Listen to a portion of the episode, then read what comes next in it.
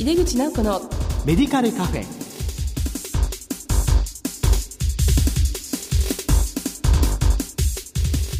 こんばんは。帝京平成大学薬学部の井出口直子です。この番組は医療を取り巻く人々が集い語らい情報発信をする場です。今日は患者さんのニーズに応える創薬特集の1回目として、岐阜薬科大学薬科学研究室教授の長澤秀子さんをスタジオにお迎えしてお送りします。お楽しみに。井出口直子のメディカルカフェ。この番組は手羽製薬の提供でお送りします。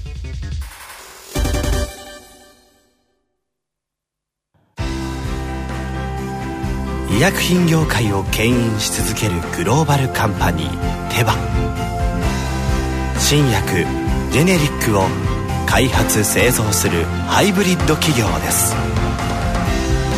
患者さんの笑顔を大切にする薬剤師の皆さんと、これまでもこれからもテバ製薬。井出口直子のメディカルカフェ。帝京平成大学薬学部の井出口直子です。患者さんのニーズに応える創薬特集の1回目です。患者さんの命と健康を守る創薬と研究と題してお送りします。ゲストは岐阜薬科大学薬科学研究室教授の長澤秀子さんです。長澤さん、どうぞよろしくお願いいたします。長澤です。どうぞよろしくお願いいたします。まずはですね、長澤先生の今までのキャリアを教えていただけますか？はい。岐阜薬科大学という大学を、これは岐阜市の経営する大学なんですけれども、はい、卒業いたしまして、4年生の時に有機化学の研究室に、薬化学という研究室に入って、薬を作るということを興味を持ったので、その後大学院として京都大学の科学研究所というところで有機化学を中心とした研究をして学位を取得しました。学位を取得した後に、なかなか就職が難しくて、女性で研究者で学校で研究のポストを取りたいという、それで最初に慶応大学の医学部の薬化学研究所というのがその頃ありまして、そこで助手で働いて、その後縁があって徳島大学の工学部の今度は講師となりまして、うん、で幸いなことに岐阜薬科大学の教授として2006年から母校に帰ることができて、薬化学研究室という研究室を主催しております。はい、ありがとうございます。研究者になろうと思われたのはいつですか？私中学生ぐらいから、ええ、キュリー夫人の伝記とかで、小学校ぐらいの時からそういう理科がすごく好きで、漠然と将来白衣を着たお仕事をしたいというふうにずっと思っておりました。それで岐阜薬科大学に入られたんですね。薬学をその頃は考えていなかったんですけど、はい、科学の研究をしたいというふうに思って、で薬学部で科学を学んだことは結果としては非常に良かったと思っています。そうですか。はい、それはどうしてですか？やっぱり科学は何かのその世の中に役に立つ物質を作り出すというものなんですけれども、いろいろな物質があるんですけれども、我々の生活を豊かに便利にしてくれるものも全て化学材料からできていると思うんですけれども、お薬というのはまた一つ違う核の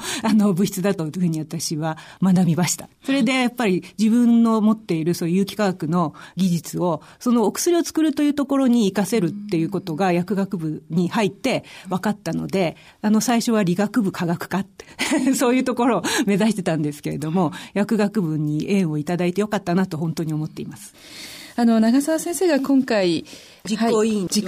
してらっしゃる7月10日と11日ですね、で岐阜で開会されます創薬懇話会というものがあるんですけども、はい、創薬懇話会2014ですね、はい、これはどのような会なんでしょうか？はい、これは日本薬学会の医薬科学部会というところが主催している研究会なんですけれども、はい、対象としているものが薬学部で創薬の研究者になりたいと思っている大学院生や、その指導の先生方、それから創薬の研究者として実際に企業で研究を開始された、まだ若い研究者の皆さんたちとの交流を行うというのが目的で、年1回いろいろな日本中のいろんな土地で、昨年は札幌で北海道でありまして、で来年は徳島であるんですけれども、今年はちょうど中間の岐阜で私のところで主催させていただくということになりました。それでその会ではたくさんの創薬研究者の企業の方々が講演する、で企業の方の話を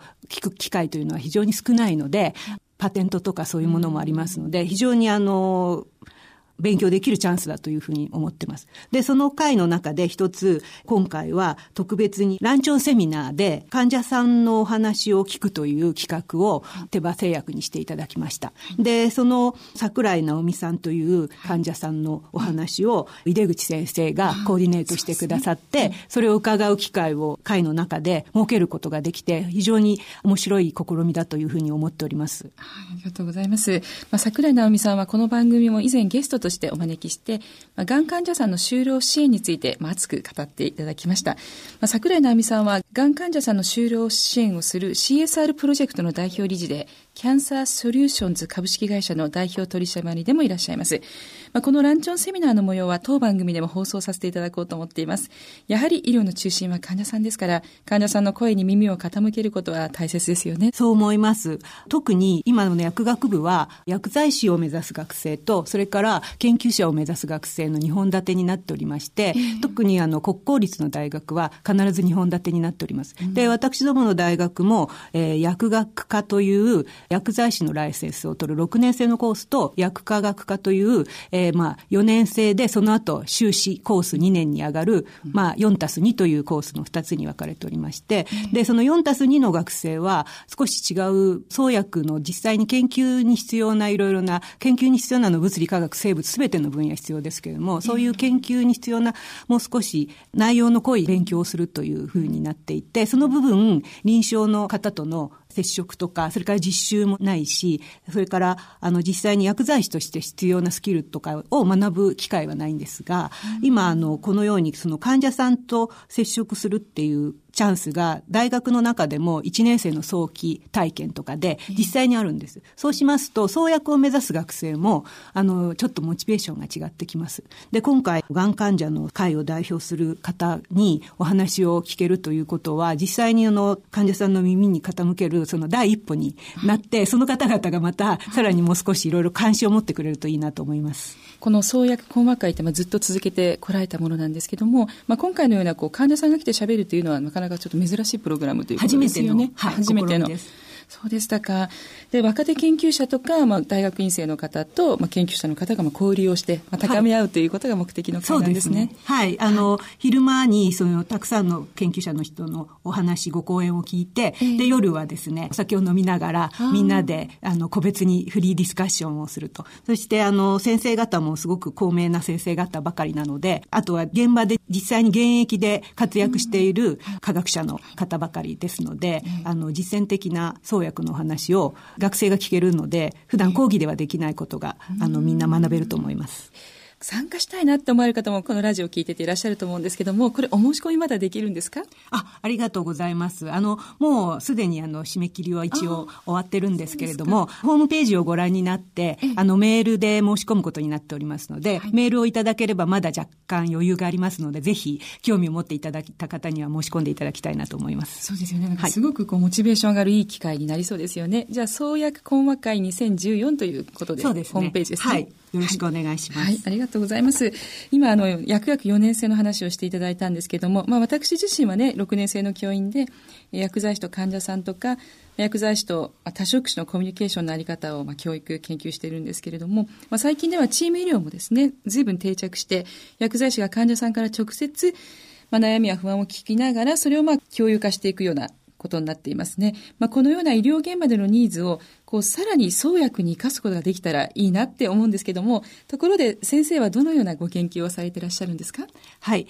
私の研究室は薬科学という名前で、薬学部の大学にはどこにでもある名前だと思いますけれども、伝統的な有機化学を中心とした研究室です。ですけれども、やっぱり科学の上に薬という字がついている以上は、やはり薬を作るということに挑戦したいなと思って、なかなか薬を作る仕事はですね、そんなに簡単なことではないので、大学でそれを達成できるかというところはまだよくわからないですけれども、とにかくそういうことに生かした研究をしたいと。その対象としている分野は抗がん薬、がんを治したいと。いうふうに考えております。で、がんはやはりとてもチャレンジングな目標なんですけれども、製薬会社がやっているような分子標的薬とか、それからがんの遺伝子を直接障害を与えるような非常に毒性の強い、副作用の強いようなお薬を、保管するような薬を作りたいと思って、今2人に1人の人たちががんにかかるというふうに言われておりますけれども、必ず再発のリスクを抱えながら、今治療を効きますので、患者さん生きていく中で再発のリスクを抱えながら生きていくので、その再発予防もできるような、そういう患者さんの QOL に配慮したようなお薬を作れないかというように考えて、がんの組織の中の環境っていうところに標的を、照準を合わせたような、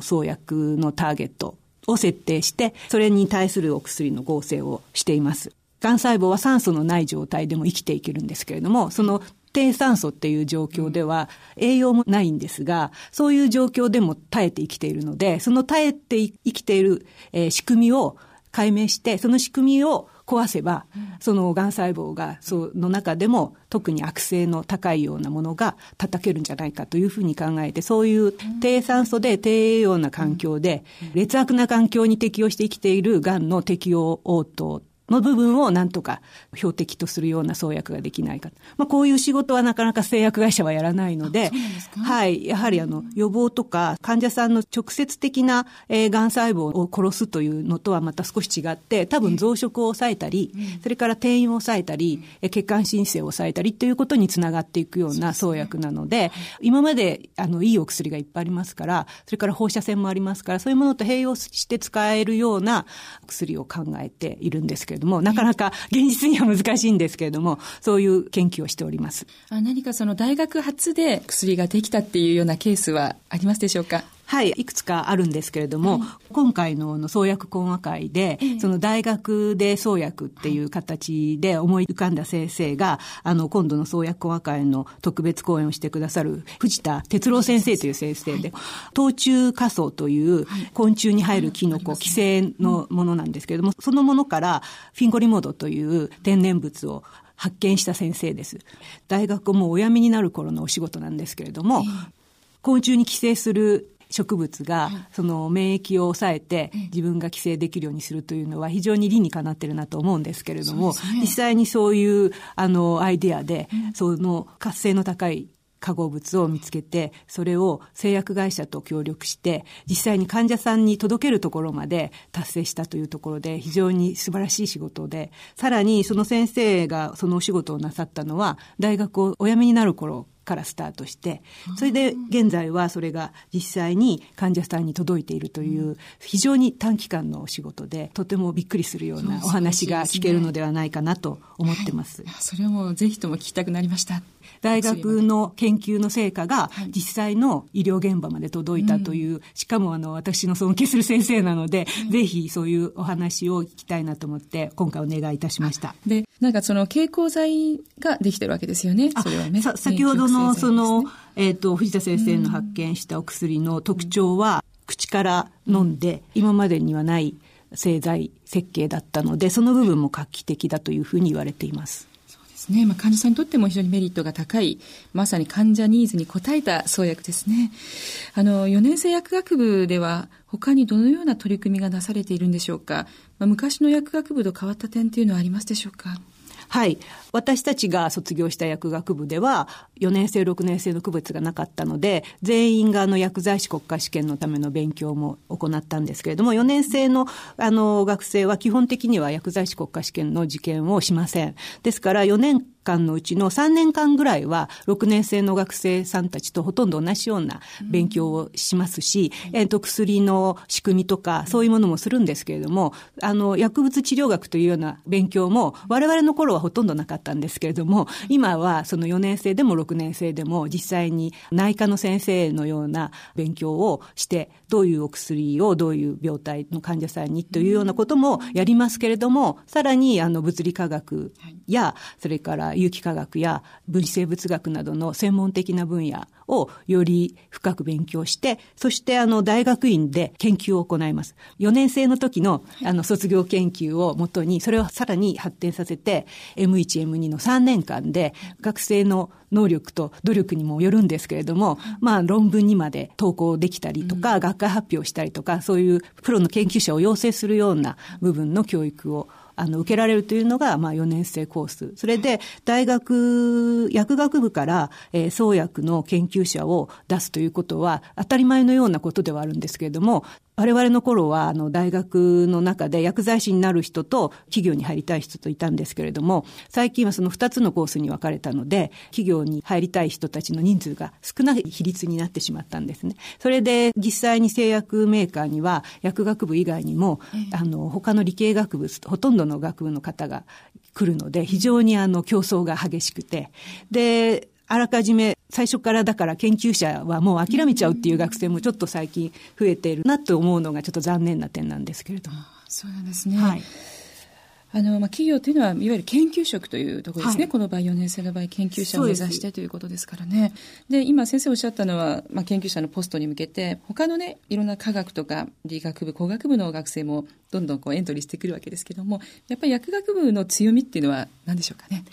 まず私が薬学部に入って最初のところで申し上げたように、その有機化学がすごく好きだったら、薬学部じゃなくて工学部や理学部でもっと有機化学漬けの学生時代を送ることも多分できるんですけども、薬学部は薬の作用機構だとか、まあ、薬を作るためには物理化学生物すべての分野の勉強が必要ですので、まあ、同じ時間内にたくさんのことをやらなくてはならない結果、有機化学の部分は少し減るかもしれないんですけれども、でも有機化学を学ぶ目的として薬を作るということがあると、そういうことが学生の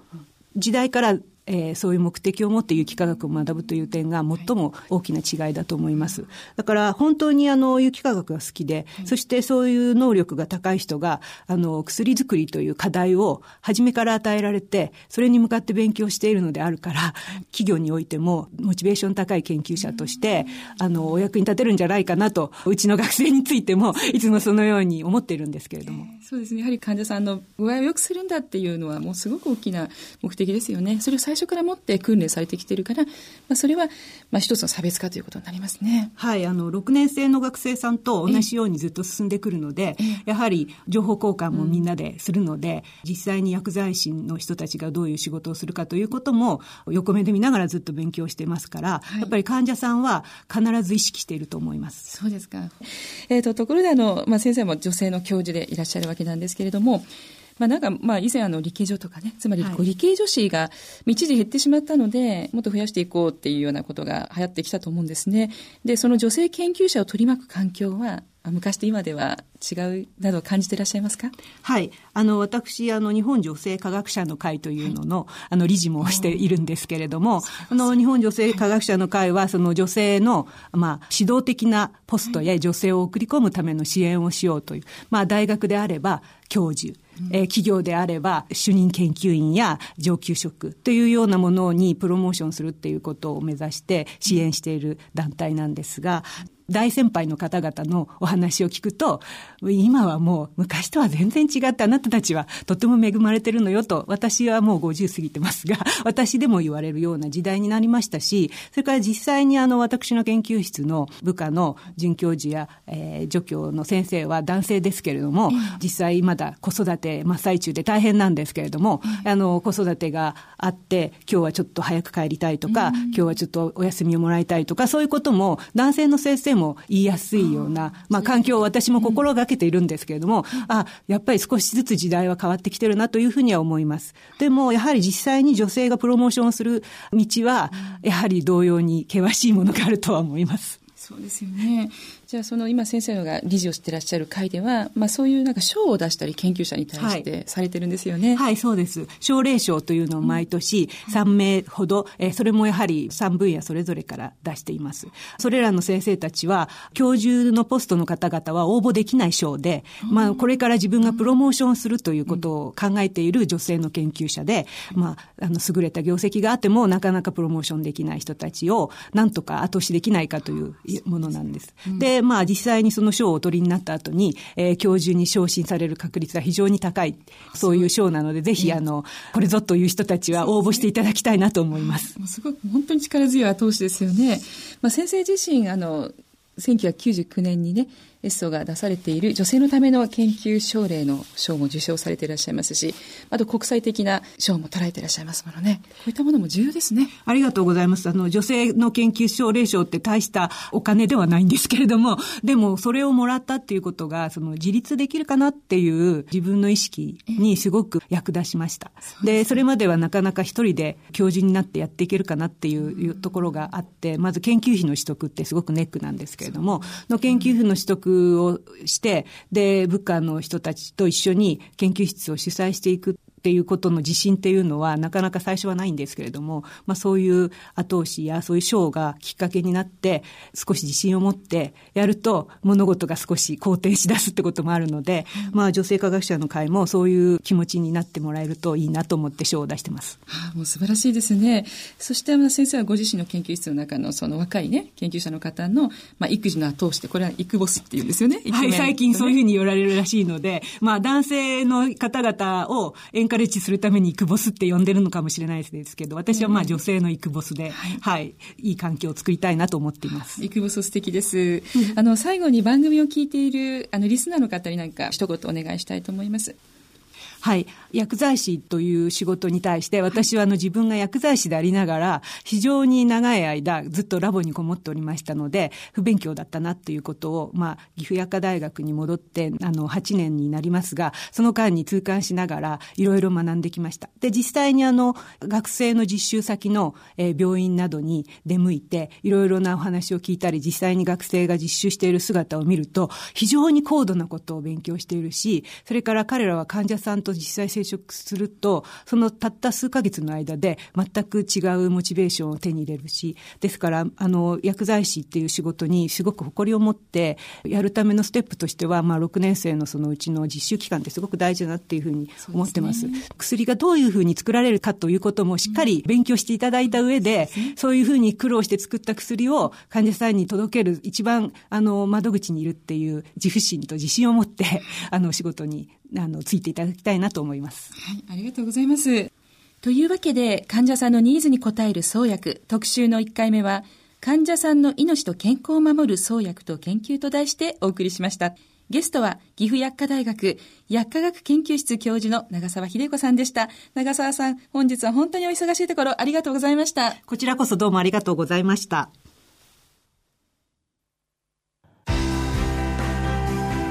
医薬品業界を牽引し続けるグローバルカンパニーテバ、新薬ジェネリックを開発製造するハイブリッド企業です。患者さんの笑顔を大切にする薬剤師の皆さんと、これまでもこれからもテバ製薬。